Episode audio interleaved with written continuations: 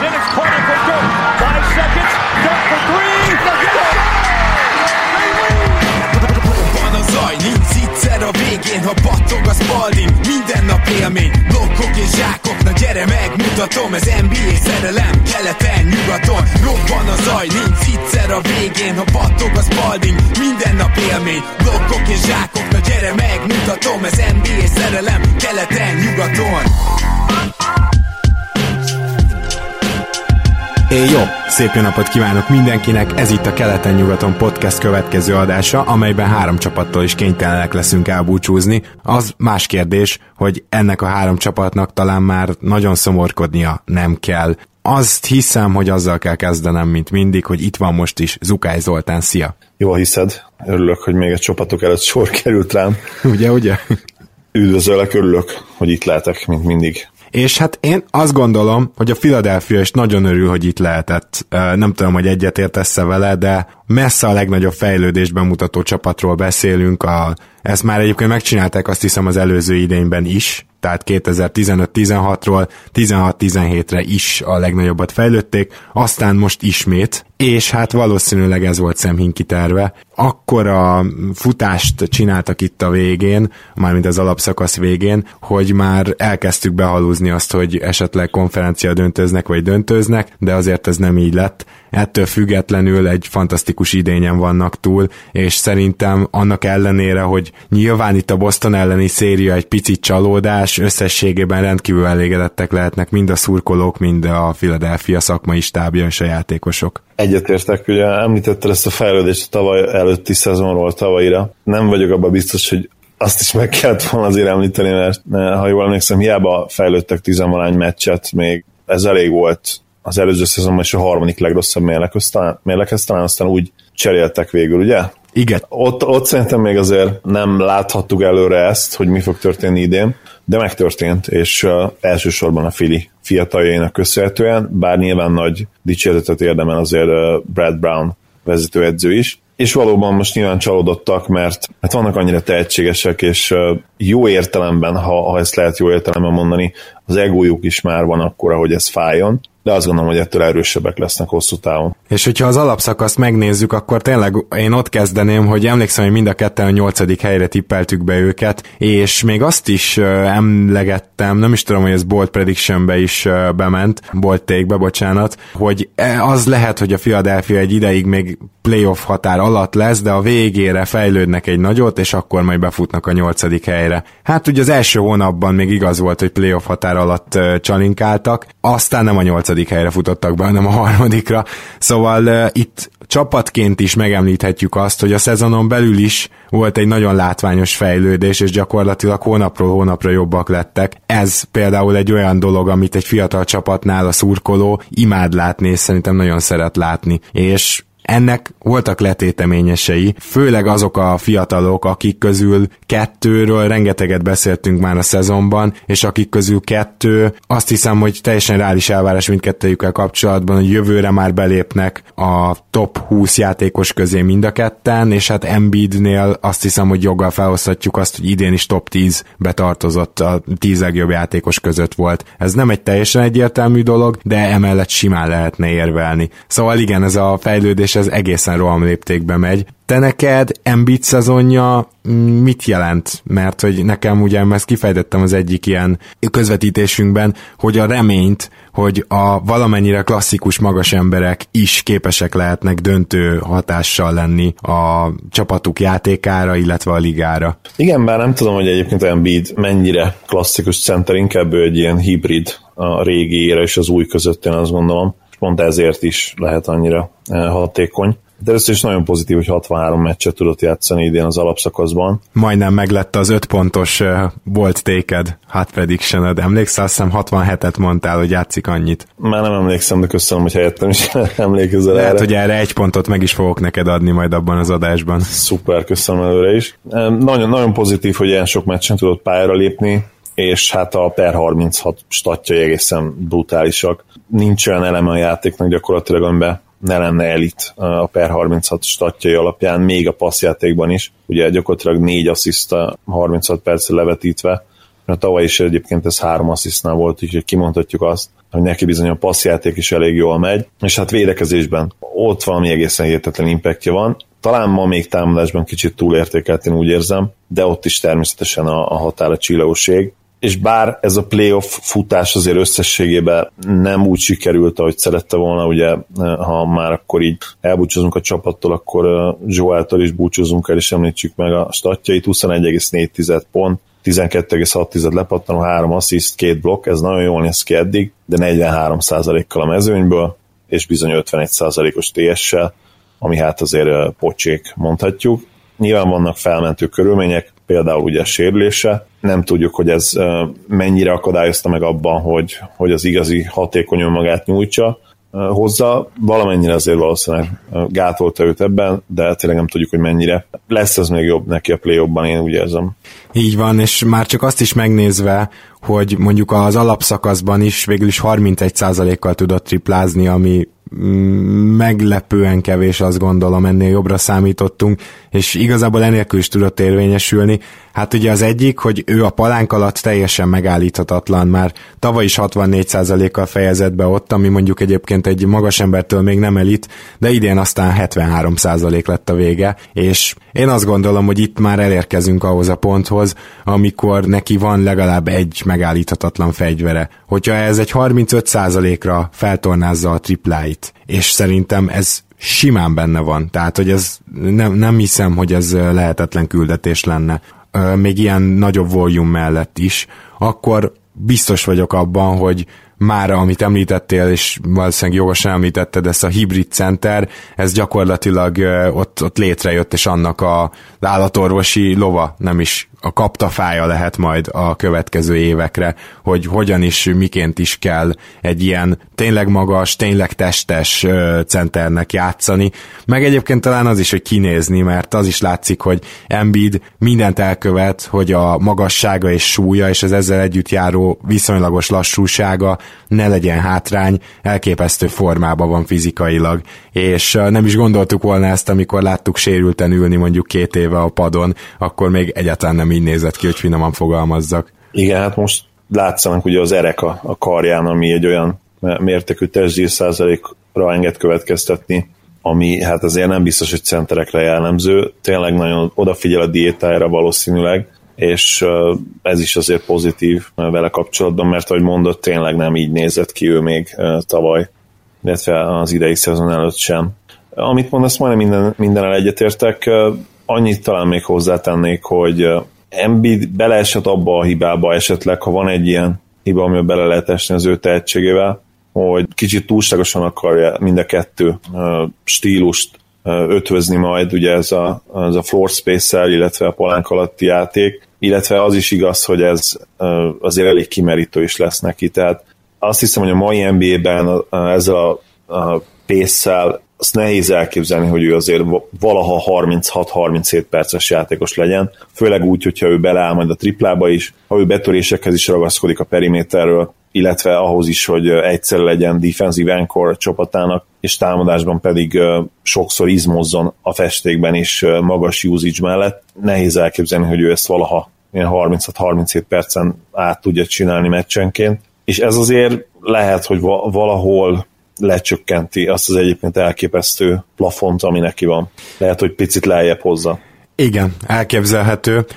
Ha viszont minden összejön, és tényleg kifejleszti a támadójátékát, és csak ezt a védekezést hozza, amit már most itt második évében, mármint második olyan évében, amikor játszik, inkább így fogalmaznék, akkor viszont ez a plafon ez könnyen lehet, hogy a liga legjobb játékosa 3-4 év múlva. Tehát... Simán, simán benne van persze. Hogyha ő tud játszani 35 percet meccsenként, 35-36-ot, és ugyanezeket a statokat, impactet lehozza, nyilván még egy picit fejlődik a triplája, picit a büntetője is akár feljavult, olyan 80-82 százalék szerintem benne lehet, ami elképesztően jó lenne egy centertől és egyébként még a passzjátékában is van kakó, annak ellenére, hogy assistban azért elég jól áll, de ugye ez főleg annak tudható, hogy magas usage százalékkal dolgozik.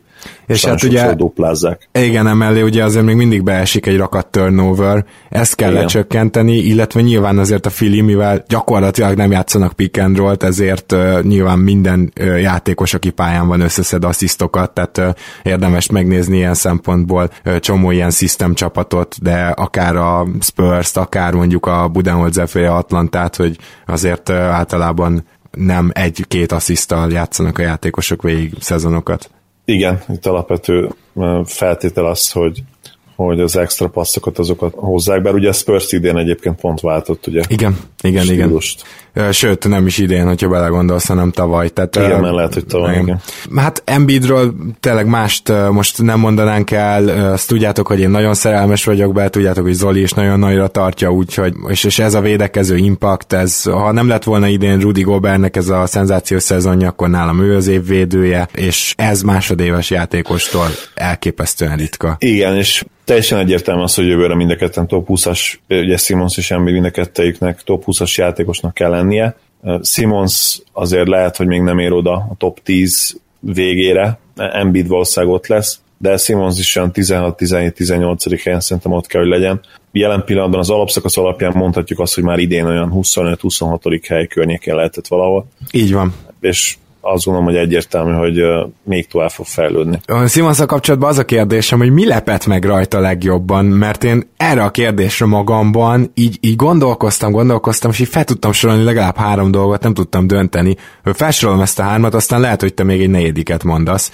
De ugye az első az az, hogy azt tudtuk, hogy nem tud dobni, de hogy azon kívül támadásban gyakorlatilag ami lehetséges, azt meg is tudja csinálni, és eljutott oda, mert ő tényleg együtt fejlődött a Filivel, tehát ő, ő itt a szezon végére lett egészen elit. Tehát, hogy a, a dobáson kívül, amit meg lehet csinálni, azt meg is csinálja és nyilván ez turnoverekkel jár, ez a korai Jamesnél is járt turnoverekkel, nem kell azt gondolni, hogy ez azt jelenti, hogy ő neki nem lehet ennél jobb az assist turnover ratio de az biztos, hogy erre így az első évében én nem számítottam, hogy ilyen gyűrű közeli befejezése lesz, hogy ennyire tényleg helyzetbe tudja hozni a társakat az NBA pályán is, tehát hogy egy pillanatig nem volt az kérdés, hogy neki kell egy ilyen hozzászokó időszak, nem kellett. Egyből 6-7 asszisztot átlagolt. Ez tényleg fantasztikus, és ezen kívül pedig a betörései is hatásosak, és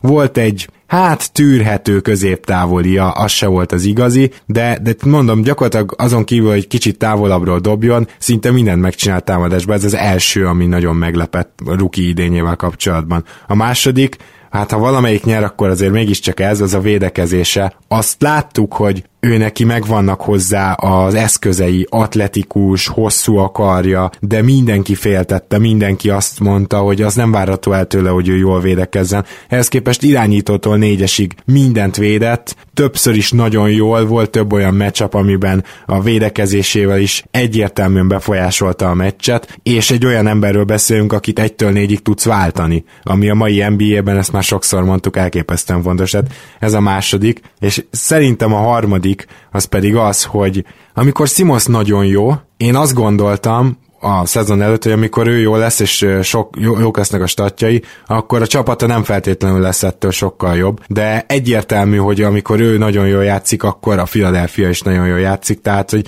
nem egy ilyen stat padder, vagy statvadász emberről beszélünk, vagy nem egy olyan emberről, akinek a statjai mondjuk az advanced statokban nem ültethetők át, és nekem ez is egy kicsit meglepetés volt, mert ugye nem egészen így lett ő bearangozva, legalábbis az első évére. Nekem ez volt a három legnagyobb. Tudsz-e hozzárakni, vagy tudnál le választani? Én az atletikusságot kiemelném mindenképp. Ugye azt tudtuk, hogy Simons egy nagyon jó atléta, de azért voltak vele kapcsolatban kérdőjelek ebből a szempontból, hogy, hogy a sebessége, főleg ugye irányítóként játsza, mennyire lehet meg az NBA-ben, ehhez képest túlszárnyalt az én elvárásaimat. Sokkal jobb atléta, mint annál, mint amit vártam.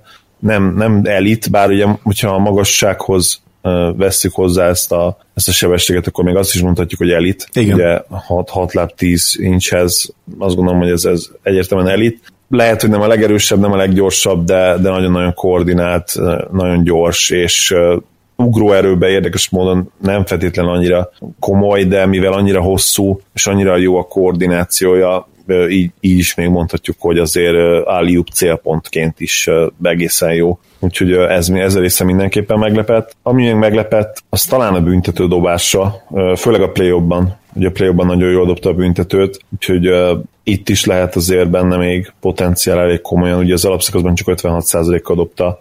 Láttuk a Heke Simons-t is sokszor, ezzel ellentétben a play 70% környékére sikerült ezt feltornázni, sőt kicsivel jobb is, mint 70%-ra. 58-ban 41-et bedobott, úgyhogy ez nagyon pozitív vele kapcsolatban. Triplája soha nem lesz, én azt gondolom, ezt kijelenthetjük már most. Nem emlékszem olyanra, hogy egy játékosnak kísérletese lett volna a modern NBA-ben, és aztán megtanult triplázni. Azt gondolom, hogy ez nála valószínűleg most ki van lőve, és ez azért valamennyire limitálni fogja a játékát, de remélem, hogy nincs igazam, és, és valahogy megtanult triplázni, de, de tényleg nem látom, hogy hogyan. Most annyira nincs triplája, hogy, hogy el se dobja őket, és nem azért nem dobja el őket, mert megfogadta, hogy nem fogja rádobni őket, hanem mert tényleg nincs a triplája jelen, pillanat, jelen pillanatban, nincs meg egyszerűen az a range, ami egyébként középtávolról már kezd, kezd látszódni. Ugye kíváncsi vagyok, hogy valaha megpróbálja ezt az utat, és hogy fog ezen dolgozni. Remélem, hogy igen, mert ha ő megtanul akár egy ilyen 34-35 kal triplázni, az, az elképesztő lenne. Bizony, hát azt hiszem, hogy ez rengeteg átdolgozott nyár kell. Térjünk át egy picit Dario Saricra, aki szintén azt hiszem egy olyan projekt, még akkor is, hogyha ő idősebb, mint a többiek, hogy folyamatosan néztük, mert nyilván egy az első évében egy európai játékosnak tényleg hozzá kell szokni az NBA-ben rengeteg dologhoz, és aztán eljön a második év, és általában akkor válik el szaravíztől, és ez itt megtörtént. Konkrétan minden olyan statisztikában, ami nem dobás, nagyjából hozta már első évben is ugyanezt, azt kijelenthetjük, tehát nem lett jobb pattanózó tavaly óta, nem lett jobb blokkoló, nem lett jobb labdaszerző, nem lett jobb passzoló, viszont ami fontos, hogy ettől függetlenül a dobása az óriásit fejlődött, tehát úgy látszik, hogy végül hozzászokott az NBA triplához, úgy látszik, hogy egyre jobban tudja a palánk alatt is használni az egyébként nagyon magas iq és azért képességeit. Nem azt mondom, hogy ő a legjobb posztap játékos így a ligában, de, de vannak neki posztap skilljei. Ezeket is megtanulta jól használni, szóval nála például nagyon jól látszott ez a európai játékos második évben effektus, és ezzel a triplával, ami közel 40%-os, azt gondolom, hogy a stretch foroknak a, a tényleg az ilyen nagy példája lehető, a modern stretch foroknak, és ezt azért mondom, mert még egy dolog van, amiben szerintem fejlődött idénre, ez is ö, teljesen ö, korrelál azzal, amit az európai játékosokról gondolunk, hogy első évben szenvednek vele, ez a védekezése. Ő sosem lesz azért nagyon gyors lábú, tehát én, én azt gondolom, hogy mondjuk például a 30 éves íja szóval még mindig egy picit jobb védő nála, de ettől függetlenül, ahol tavaly volt, Szóval akkor voltak ilyen felvillanások, de akkor egy kicsit féltettük a védekezése miatt. Idén azt gondolom, hogy már nem kell őt bújtatni, és ami még érdekesebb, hogyha esetleg akár Embiid sérült vagy kiül, de centerben is kifejezetten megállta a helyét, sőt lehet azt mondani, hogy ott talán egy picit jobb védő is, mert nem kell annyit mozognia. Úgyhogy ebben is egy egyértelmű fejlődés volt, és egyébként ezt a számok is megmutatják. Igen, egyetértek veled. Még mindig azért nem volt jó védő, de, de tényleg fejlődött tavaly óta. Már csak azért is, mert ha jól emlékszem, tavaly neki kis csatárokon is kellett azért időnként védekezni többet. Amikor small ball line voltak fent, idén szerintem ez nem volt, nem történt meg olyan sokszor, ugye Embiid sokkal több meccset játszott, ez volt az egyik oka. A másik pedig az, hogy, hogy kisebb teher volt Saricson, és több energiát tudott a védekezésre fordítani. Ugye tavalyi szezonban nem küzdöttek a rájátszásért, és volt is egy olyan időszak, amikor Saric szinte első számú opció lett a Filiben. Szerintem az is egyébként jót tett neki, mert ott is éreznie kellett a korlátait az NBA-ben, ami a támadójátékot illeti, és az idei szezonban ez az idei szezonra ez úgy hozta meg a hatását, hogy én egy sokkal intelligensebb, még intelligensebb játékos láttam, mert ugye Seric tavaly is azért már elég intelligens volt, és már Európában is igaz volt ez, ahol az utolsó szezonjában tényleg a, a liga egyik legjobb játékosa volt. Nagyon pozitív egyébként a vele kapcsolatos véleményem. Az nyilvánvaló, hogy soha nem lesz sztár, de azt gondolom, hogy egy ilyen kukocs szintű karrier simán benne lehet, és egyébként megnéztem kukocs statjait az NBA-ben nem olyan régen, és nem annyira meggyőzőek egyébként. Tehát őt is egy kicsit a, a győzelem, meg az, hogy akkoriban még nem nagyon voltak európai játékosok ilyen számban az NBA-ben, azért erősen megszépítette. És az, hogy egy ennyire elit csapattagja volt hosszú éveken át, és egy fontos szerepben mondhatjuk, hogyha megnézed a statjait, akkor azért nem, nem azt látod, hogy egy domináns valaki volt, pedig lehet, hogy így emlékszünk rá. És uh, Saricsnak szerintem megvan az esélye, hogy jobb NBA játékos legyen, mint Kukocs volt. Másik is mondjuk, hogy Kukocs Európában sokkal nagyobb sztár volt, és gyakorlatilag minden megnyert, amit lehetett, ami Saricsra persze nem volt igaz, de hát ugye Saric hamarabb át is ment az NBA-be, úgyhogy erre ezért sem lett volna lehetősége már. Markel Fulcból is láttunk egy kis villanást, és a legnagyobb kérdés vele kapcsolatban az, hogy megérte itt ez az év vége. Volt-e értelme annak, hogy Markel Fulc játszon? Én mindenképpen azt gondolom, hogy igen. Még akkor is, hogyha ez igazából arra volt, hogy egy kicsit szokja a pályán az NBA légkörét. Nyilvánvaló volt, és látszott az első pillanattól fogva, még akkor is a playoffba többször is mondtuk az élőközvetítések alatt, hogy akár ki lehetne próbálni, de, de azért az látszott, hogy ő egyelőre bontogatja a szárnyait, próbálkozik, neki még egy NBA csapatot elirányítani, ahhoz, ahhoz legalább egy átdolgozott training camp kell, és lehet, hogy még a következő szezonból is pár hónap. Ettől függetlenül a fizikai tudását még úgy is, hogy biztos, hogy most nincs a fizikai plafonjánál, és nem csak képességekben értem, mert nyilván akkor 23-24 évesen lesz, hanem a mostani lehetőségekhez képest is, de még így is meg tudta időnként villantani, látszik, hogy jól fogja tudni támadni a gyűrűt, látszik, hogy van tehetsége passzolni, és hogy ugye megy ennek a jumpernek a rendberakása, hogyha ez sikerül, akkor jövőre lehet, hogy az a pár hónap az csak mondjuk egy hónap lesz, és aztán egy nagyon durván jó hatodik embert látunk majd a Philadelphiában, aki később majd kezdhet is. Az a hihetetlen Fultzban, hogy nem vagyok, egy, nem vagyok biztos benne, hogy, hogy nem -e neki van akár a legnagyobb szélingje csapatban, ami lehet, hogy durván hangzik, de, de ő, ő olyan szintű star prospect legalább mint amilyen, mint amilyen Simons, azt hiszem ezt kimondhatjuk, talán Embiidnél azért nem, mert Embiidről ugye tudni kell, hogy ő torony magasan a legjobb prospekt volt, és simán elvitték volna az első helyen, hogyha nincsenek ugye a sérülések már egyetemen. Csak azért csúszott le harmadik helyre, mert megsérült egyébként elképesztő módon dominálta az NCA-t, amikor, amikor tudott játszani. Szóval akkor igen, így most kicsit revidiálva az álláspontomat, Embiid azért a plafon, a plafon tekintve egyetemen előtte van, de azzal kapcsolatban tényleg nem lepődnék meg, hogyha Fulc akár Simon szintjét is elérni egy nap, vagy akár jobb játékossá válna. Tényleg Fulc a mai ligában annyira tökéletes fit lehetne, és, és az ő stílusa, amikor nyilván megy neki azzal a dobó formával, azzal a dobó mozdulattal, amit az egyetemen mutatott, ő egy egészen foghatatlan játékos lehet az NBA-ben, aki egyes vagy akár kettes poszton támadva off-ból szinte megállíthatatlan lehet.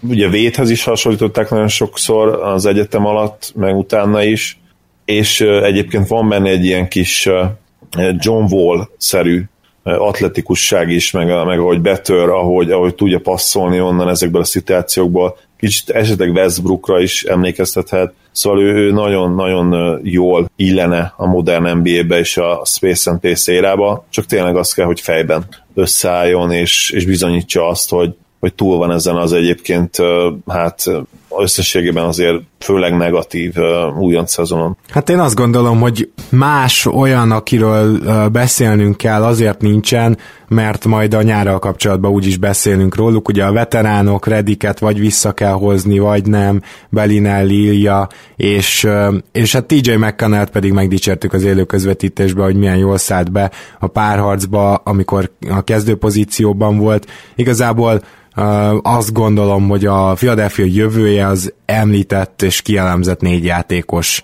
és ez az a négy játékos, akire fel fogják ezt építeni, ha csak nem lesz egy olyan csere, amiben be kell dobni valakit, mert én akkor azt hiszem, hogy egy, egy nagy sztárjátékosért akár Fulc el fog menni ebből a csapatból, majd meglátjuk. Igen, hát ugye nagyon fontos mérföldkő előtt állnak, mert valahol ott vannak ők is, mint a Celtics volt egy-két éve, és én remélem, hogy nem ugyanazt az utat választják, mert nem hiszem, hogy mind a két utat lehet maximalizálni. Tehát ha vannak eszetjeid, akiket esetleg nem is használsz draft pickek, de már ott vagy a play és 50 plusz meccset nyersz, és küzdeni szeretnél a bajnoki címért egy-két éven belül, akkor szerintem maximalizálni kell ezt az utat. Ugye most egyébként kicsit lehet, hogy magam el fog beszélni, van azért egy extra körülmény, ugye a Golden State Warriors, és emiatt esetleg érvehetné, hogy meg lehet ezt is próbálni, amit a Celtics csinál, meg amit lehet, hogy a Philly is fog csinálni, hogyha nem áldozzák be a fiataljaikat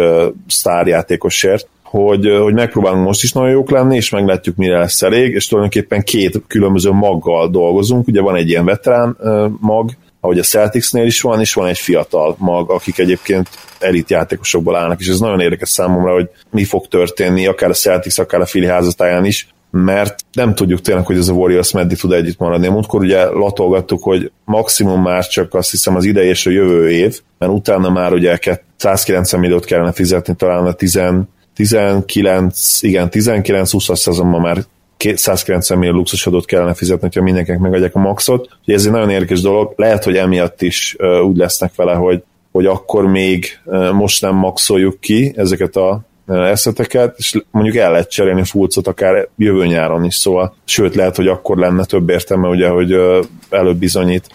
Érdekes lesz tényleg, várom ezt a részét is a következő szezonnak. Bizony.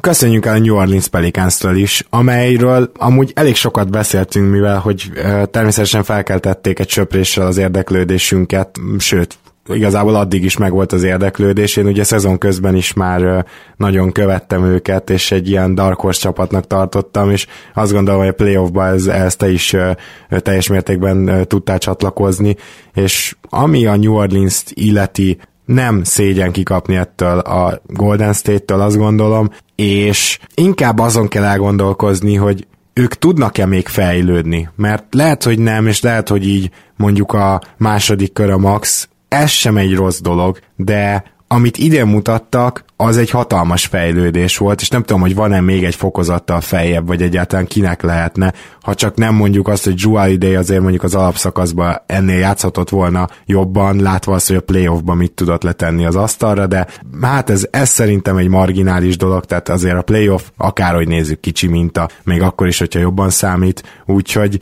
gyakorlatilag így meg vagyok lőve ezzel a csapattal, mert nagyon kedvelem őket, nincsen mozgásterük, tehát nagyjából ugyanez a csapat jön vissza, és szerintem most megtették azt a lépést, amit meg kellett, hogy tegyenek, amin, amin túl vannak, Davis is, a többiek is csapatként, és hogyha ennél feljebb akarnak jutni, akkor valószínűleg ahhoz nem Gentry kell, én ezt mondanám. Ezzel az utolsó részsel mindenképpen egyetértek. Gentry nem rossz edző, motivátorként talán még jobb, de hát őt se tartjuk annak az XNO géniusznak, és ha valahol előrelépést szeretnél kieszközölni, akkor az edzői poszt lehet nyilvánvalóan az egyik ilyen, illetve azt is valahogy arra is rá kéne jönni, hogy Davis hogyan lehet még inkább segíteni, és itt nem feltétlenül extra játékosokra gondolok, hanem csak egy olyan játékrendszert implementálni, amiben ő folyamatosan ezt a szupersztár teljesítményt tudja nyújtani, mert a mostani azért nem biztos, hogy ilyen.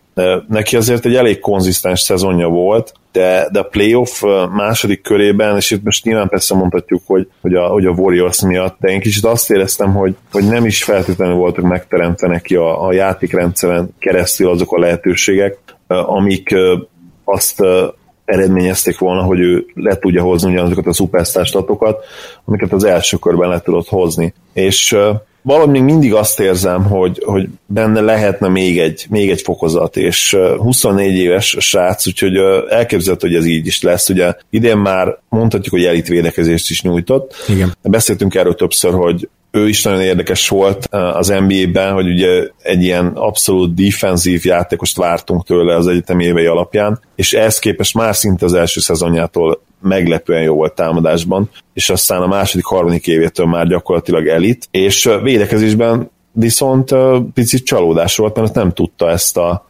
hihetetlen impactot, impactot hozni, amit egyébként vártunk tőle teljes joggal, és idén, az idei szezonban tudta először, és azt hiszem, hogy erre az RPM statok is nagyon szépen rávilágítanak, Bizony. Amely, amelyek most ettől a szezontól helyezték őt oda az elitbe. Úgyhogy nyilvánvalóan köré kell építeni, hogyha van egy ilyen játékosod, aki 24 éves, én azt gondolom, hogy nem kérdés, hogy akár egy ritult is lehet csinálni, már most nyáron is, bármennyire fura is. Hát azért a, ahhoz nagy varázslat kell. Tehát, hát kellene, igen, ez tény. Hát nem, tehát, hogy, hogy, hogy, igen, lehetne elvileg, de, de én azt gondolom, hogy idén nyáron egyszerűen nem fognak tudni mozdulni. Igen, plusz nem is tudom, hogy Davisnek hány évre van még szerződése? Azt hiszem, hogy még kettő. Tehát úgy értem, kettő hogy még, és, és utána kéne a Supermaxot beajánlani, ugye? Igen. Hát azt teljesen vállalhatom mondjuk, és azt hiszem, hogy ez a jövő, ez nem kérdés. Viszont ugye, amit feltettél a kérdés, hogy hogyan tudnak fejlődni, én azt gondolom, hogy ha Mirot is folyamatosan a kezdőbe lesz, akkor már az alapszakasz mérlegen az látszódni fog jövőre. Ugye vele a, a Davis miatt is line sokkal jobb volt statisztikailag, mint a, mint a Cousins line Attól félek, hogy be fognak pánikolni, és, és kiosztanak egy nagy szerződést Cousinsnak, illetve lehet, hogy Davis nyomására fog ez megtörténni, aki elég jó viszonyban van vele és hát valószínű, hogy a, a bro, brónak kicsit hát töri majd az útot előre, és az nagyon veszélyes lenne, hogyha most Kazinsba belefektetik minden pénzüket. Hát de nincs mert... pénzük gyakorlatilag, tehát már olyan pénzt fektetnek bele, ami már luxusadóba viszi őket. Igen, tehát ez meg a másik probléma, igen, hogy...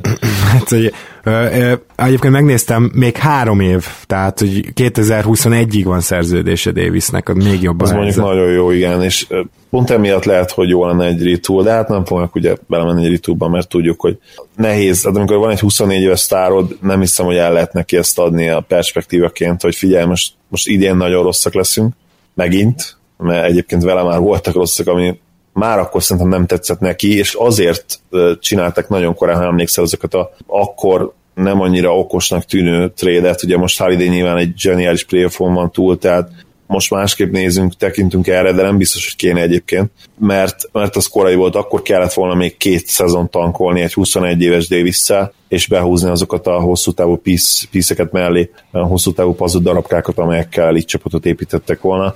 Így már, így már nagyon nehéz lesz, én úgy érzem előrelépni, és fennáll a veszély annak, hogy ilyen harmadik, negyedik, ötödik helyen lesznek a következő években, és lehet, hogy benne lehet mondjuk egy második kör, vagy egy konferencia, második kör százszerzék, hogy benne lehet még többször is természetesen, lehet, hogy benne lehet egy konferencia döntő is, de hát megint ott van basszus az a, a Warriors a következő két évben még, vagy ugye idén még mindenképp ott volt, jövőre is ott lesznek még, és hát a Rockets nem tudom meddig fog együtt maradni. Náluk abban a szempontból könnyebb a helyzet, hogy csak két szupersztárt kell most még megfizetni, és mellék azért lehet majd mindig forgatni a keretet. Hát igen, bár ő nekik is az idén nyár lesz a legproblémásabb, tehát ha most megtartják Chris Paul-t, akkor ők is úszni fognak a luxusadóba, és lehet akkor nem tudják mondjuk visszaigazolni Trevor Arizát, vagy, vagy tényleg ki kell nyitni a tulajdonosnak a pénztárcáját, szóval olyan szempontból ők elég hasonló helyzetben vannak, mint a New Orleans pénzügyileg, és még annyit tennék hozzá gyorsan a DeMarcus Cousinshoz, hogy pont a mai Dangdomba hallgattam, hogy azt hiszem Zeklóra hivatkoztak, tehát lehet, hogy Zekló is ezt már podcastbe is elmondta, hogy azt gondolják a liga körüli emberek, amennyire Zekló hallotta, hogy Kazinsnak nem fognak max közeli ajánlani csapatok. Egyetlen egy ilyen szenárió van, az az, hogyha valaki egy egyéves maxot beajánl neki, mondjuk egy Lakers, azt ugye el tudjuk képzelni, hogyha mondjuk neki nem jön össze semmi. Azt, és azt mindenképp, igen. Viszont... Bár nem tudom, hogy aláírne Kazins, mert az a baj, hogy az meg nagyon nagy kockázat. Tehát akkor lehet, hogy inkább, ugye ahogy leszel, könnyen lehet, hogy több értelme lenne akkor négy évre évi 15 millióra aláírni, amire szerintem azért lenne vevő, ebben egyetértünk. Hát az biztos. Én azt gondolom, hogy reálisan ez a Pelicans körülbelül egy olyan 3 év 20 milliót, tehát 60 milliót fog beajánlani a Kazinsnak, és az, az bolond lenne nem elfogadni, hogy ez be, beajánlják neki. is. Be, el kell, hogy fogadja, ki tudja mekkora persze a büszkesége. Szóval ez még ugye az off-season kérdése, ami viszont az idei szezonnak volt a kérdése, hogy Rondó lehet-e még használható NBA játékos, és a szezonnak majdnem a három negyedéig erre kategorikus nemmel tudtunk felállni. Volt ugyan egy-két kiemelkedő vagy jobb meccse asszisztok szempontjából, de ugye az, mit évek óta látunk Rondolnál, hogyha jobb meccse van, akkor sem igazán biztos az, hogy nyerni fog a csapata, tehát hogy nem, nem feltétlenül olyan hatással van, és ebben nagyon beletartozik az is, hogy Rondó az alapszakaszt védekezésben, hát a lelazsálta az még egy ilyen nagyon enyhe kifejezés lenne. Hát gyakorlatilag folyamatosan nettó ember hátrány volt védekezésben a csapatának, és aztán jött ez a playoff rondó, ami olyan kérdéseket vet fel bennem, hogy nem elvárható egy játékostól, hogy ha nem is ilyen 120%-on pörögjön, de hogy legalább, és most kifejezetten a védekezésről beszélek, de hogy legalább valami árnyéka legyen annak, amit a playoffban tud, mert, mert azért az alapszakasz is tud számítani, még akkor is, ha most hatodik helyről tudtak tovább jutni. Igenis lehetséges az, hogy mondjuk egy harmadik hely az nagyon értékes lehet, vagy egy negyedik hely, és ehhez például az kell, hogy Rondó, ha pályán lesz jövőre is, és jövőre is ott marad, akkor úgy legyen a pályán, hogy, hogy ő, ő érdemben védekezésbe is hozzátegyen. Egyetértek, igen, ez lehet számukra, ami még pozitívum lehet, és ugye mindig emlegetjük ezt a, ezt a belső fejlődést. Hát náluk gyakorlatilag csak ez lehetséges most már ezen a ponton, mert hát beleinvestálták, amiük van, ugye a luxusadó alatti összegeket a jelenlegi keretbe, és most a kérdés tényleg az, hogy Cousins még visszahozzák-e. Na, nagyon nehéz tényleg erre válaszolni, mert nyilván itt csapaton belül is azért kialakultak olyan kapcsolatok, amik a, a kémiát, a morált pozitívan befolyásolták, és, és nagyon jól nézett ki ez a csapat, időnként cousins is ebben a szezonban meglátjuk, hogy hogyan fognak dönteni. Az mondjuk nyilvánvalóan igaz, hogy, hogy a plafon azért náluk innen már elég közel van, én azt gondolom. Hát igen, igen, igen. És még annyit kell szerintem megjegyeznünk, hogy a hármas posztra pedig igazi megoldás nem született. Ugye egy kényszer megoldás volt, az az itt van Múr, aki nagyjából egy irányít, nagy magasabb irányító méreteivel rendelkezik, a hármas poszton védekezett, és nem is lettek jók a védő statjai, holott ő egyáltalán nem rossz védő. De hát nyilvánvaló, amikor két fejel magasabb, atletikusabb, erősebb játékosokkal kell szembenézned, akkor lehetnek problémák, és Múrnak például van egy nagyon megbízható triplája, ő elég egészen kiváló lenne ötödik embernek, csak mondjuk nem ebbe a konstellációba, hogy Rondo és Holiday mellett. Szóval oda nem sikerült megoldást találni, és szerintem leginkább csak abba bízhatnak, hogy egy veterán látva az idei playoffot azt mondja, hogy akkor mondjuk kevesebbért is aláírok, csak az a baj a hármas poszttal, hogy oda mindig atletikusság kell, szóval nagyon ritka az, amikor anélkül is tudsz érvényesülni, mondjuk Ingles az egyik ilyen ritka kivétel, de hát már ugye őt is megfizetik, tehát ne, ne úgy tegyünk, mintha Ingles veterán talán minimumért játszana, és ne, nagyon nehéz ezt befoltozni. Igazából oda valami bravúr kell, vagy szerencse, mert biztos vagyok benne, hogy óriási upgrade lenne. Mondjuk most alsam egy Mo lesz is óriási upgrade lenne náluk a hármas poszton. Igen, egyetértek, vagy lehet, hogy Európa ban kellene körülnézni, szétnézni. Ez még mindig egy olyan megoldás, amit ami nekem szívfádom van, hogy nagyon kevésszer alkalmazzák. Mondjuk pont Most... ezt próbálták meg az előző szezonban, belegondolsz Darius Millerrel, egy az egybe, csak ő nem vált be. Igen, bár azért lenne még ott célpont, mondjuk nem akarok messzebbre menni, például egy, egy Hanga Ádám, nyilván ugye az ő jogaért cserélni kéne, de, de lehet, hogy egy második körösért odaadnák ezen a ponton. Ú, imádnám imádnám, még akkor is, hogyha hogyha ott már spacingben tényleg komoly problémák lennének hangával. Ugye Darius Millernek az egyetlen pozitívuma, hogy legalább jól dobta a triplát, igaz, hogy nem, nem olyan nagy volume de a szezon második felére különösen, és igaz ilyen sarok saroktipra specialista lett, ettől függetlenül szenzációs lenne a hanga, és én kifejezetten akkor már úgy hoznám hangát, hogyha a rondót elengedem, mert uh, itt van Múra a pályán kettesben, na az úgy szerintem egy nagyon passzoló line lenne, mit gondolsz erről? Igen, és szerintem Ádámot is lehetne játszatni a kettes poszton, és védekezésben mindenképp, tehát ott gyakorlatilag mindegy lenne számára, hogy, hogy dobó átvédeken vagy, vagy kis csatárokon van. Nyilván akkor problémás lenne, hogyha jön egy LeBron, de hát LeBron kinek nem problémás, tehát hát ott, igen, az, az nyilván súlyhátrányban lenne, de ott úgyse tudsz mit csinálni, tehát lényegtelen, hogy kitraksz rá gyakorlatilag. És akkor a Utah Jazz csapata maradt, amelyiktől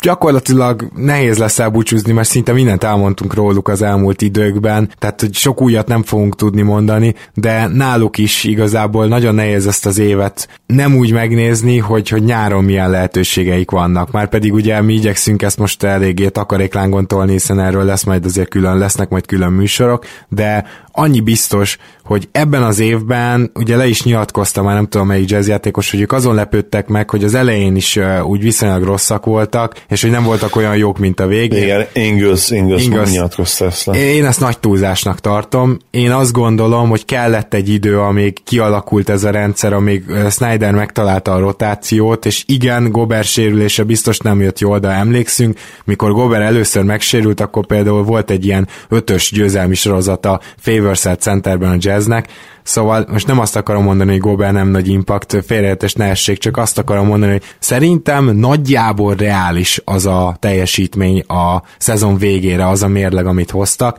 és ennél nem 10 győzelemmel lehetnek feljebb jövőre, hanem 2-3-4-jel, ami elég lehet a nyugati harmadik, negyedik helyet való küzdésre ugyanúgy, és ez szerintem teljesen korrekt az biztos, hogy, és amit már mondtunk ugye Mitchellről, hogy az ő fejlődése szezonon belül az valami egészen kiemelkedő. Az, hogy ő honnan kezdte, hogy az első hónaphoz képest mondjuk az utolsó hónapban vagy a playoffban mit tudott csinálni, az egy olyan szintű ív, egy olyan fejlődési ív, amit csak hogyha még egy ilyen szezont hoz, egészen elképesztő kategóriákba kerülne be. Igen, kijelenthetjük most már egyértelműen, hogy Mitchellben szupersztár potenciál van, és neki bőven a top 5-ben kellett volna elmenni a drafton. Azt még természetesen nem tudjuk, hogy ezt ki tudja majd hozni magából, de a potenciál az ott van, ezt már megmutatta. Tehát az, aki 22 pontot dob egy playoff negyedben, egy ilyen csapat ellen, mint a Rockets, abban egyértelműen szupersztár potenciál van, és már több ilyen dolgot mutatott meg. Ugye az OKC ellen is volt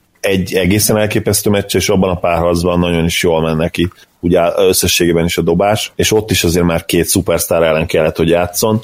Szóval azt hiszem, hogy ez, ez a része már bizonyítva van, a potenciál az, az ott van Mitchellben, hogy top 10-es játékos legyen ebben a ligában. Meglátjuk, hogy uh, hogyan tudja ezt uh, kihasználni, hogyan tudja ezt a, ezt a jövőt beteljesíteni, és uh, hogyha már ezt így kijelentettük, és szerintem egyetértesz ebben, Igen. akkor nehéz a jazz szezonjára akárhogyan kudarcként gondolni, mert hát basszus, találtak egy ilyen játékost a 13. helyen, aki bár picivel idősebb, mint az átlag ilyen rukik, de hát azért még mindig csak 21 éves, úgyhogy bőven van ideje, főleg ugye a mai ligában, a mai sportolvaslásban, plusz hát ugye ő mikor lesz 30 éves, 2030-as évek elején, gyakorlatilag, vagy ugye 2000 20-as évek végén, 2030-ba fordulva, addigra még tovább fog valószínűleg fejlődni az orvostudomány, és, és úgy összességben sportorvoslás, táplálkozás, úgyhogy nagyon pozitív, már csak miatt is a jazznek a szezonja. Azt nagyon sajnálom, hogy, hogy nem tudom majd soha azt, hogy Rubioval mennyivel lehetett volna szorosabb ez a párharc.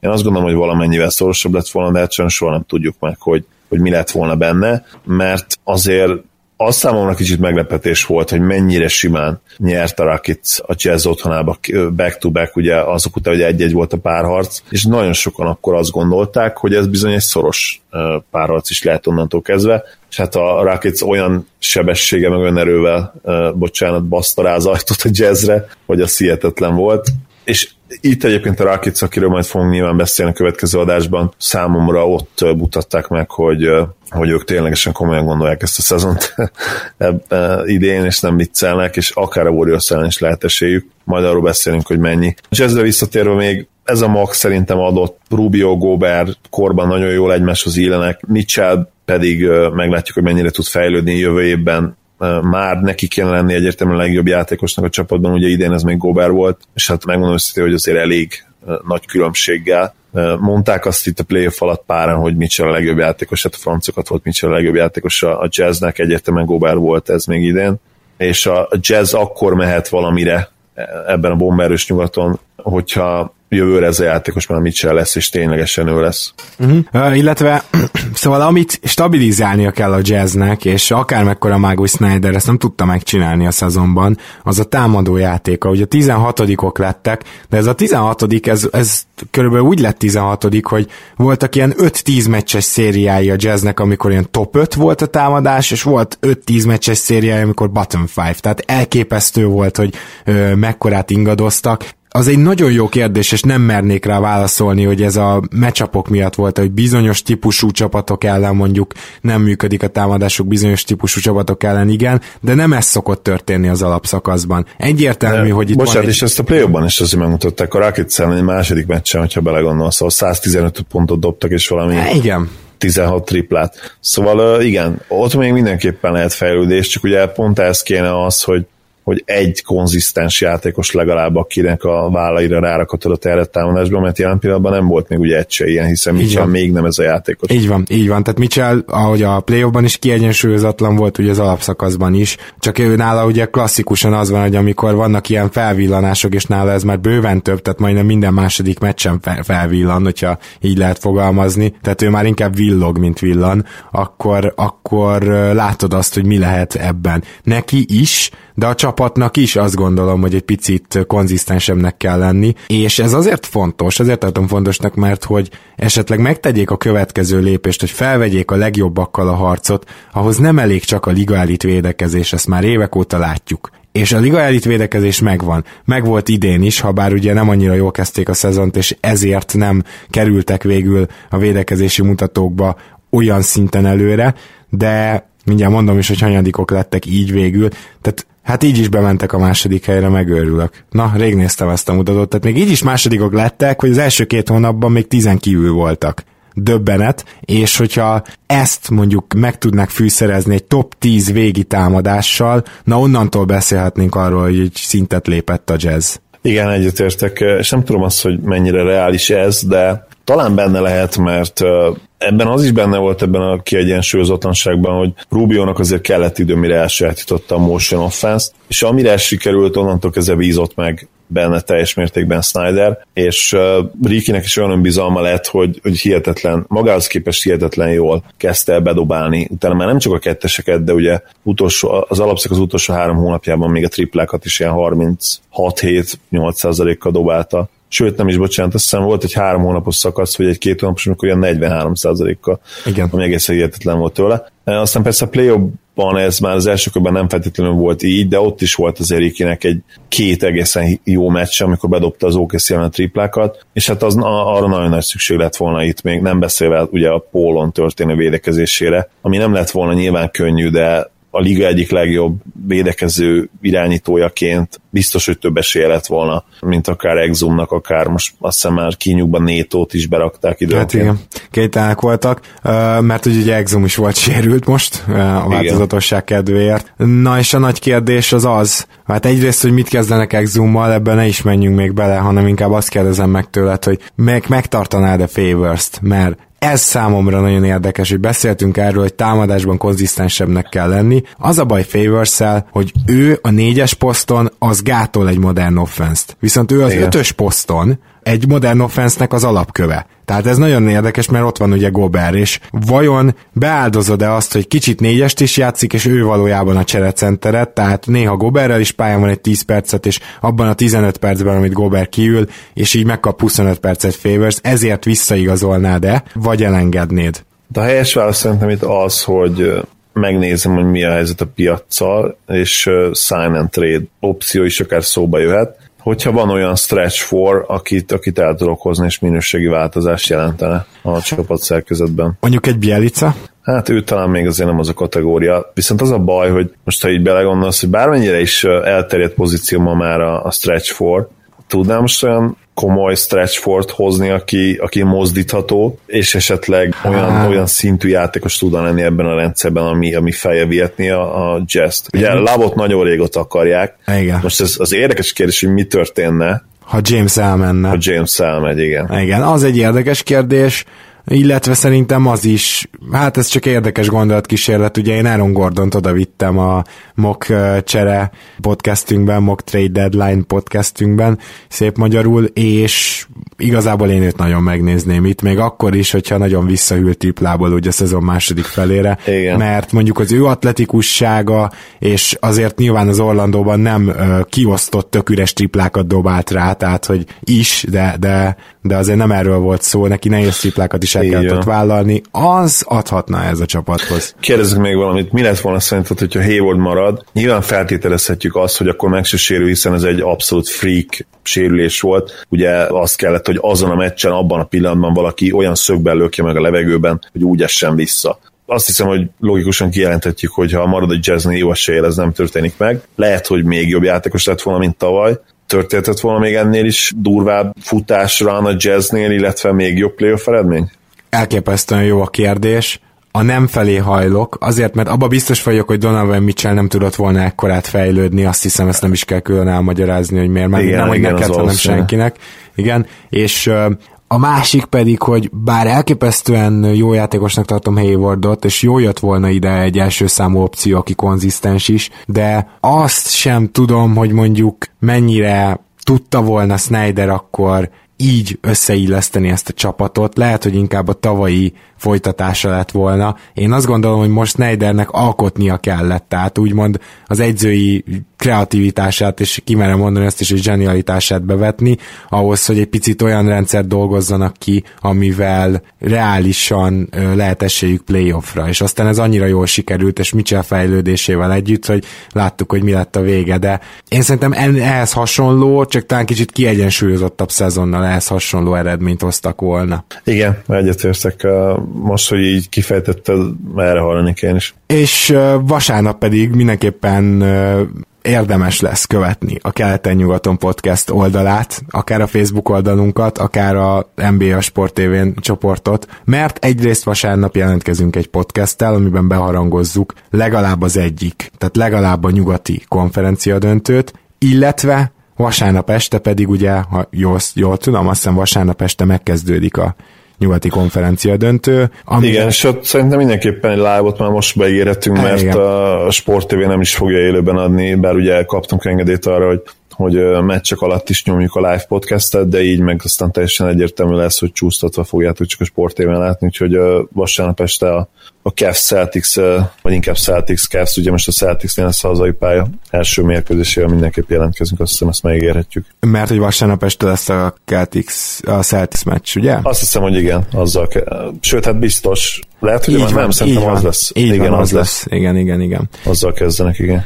Jó, hát akkor azt gondolom, hogy ezt megígértük, és tehát akkor vasárnap podcastet is várhattok, és vasárnap élő közvetítést is, addig is minden jót nektek. Köszönöm szépen, Zoli, hogy itt voltál. Én köszönöm, hogy itt lehettem. Sziasztok! Sziasztok! Ha más podcastekre is kíváncsi vagy, hallgassd meg a Béton műsor ajánlóját.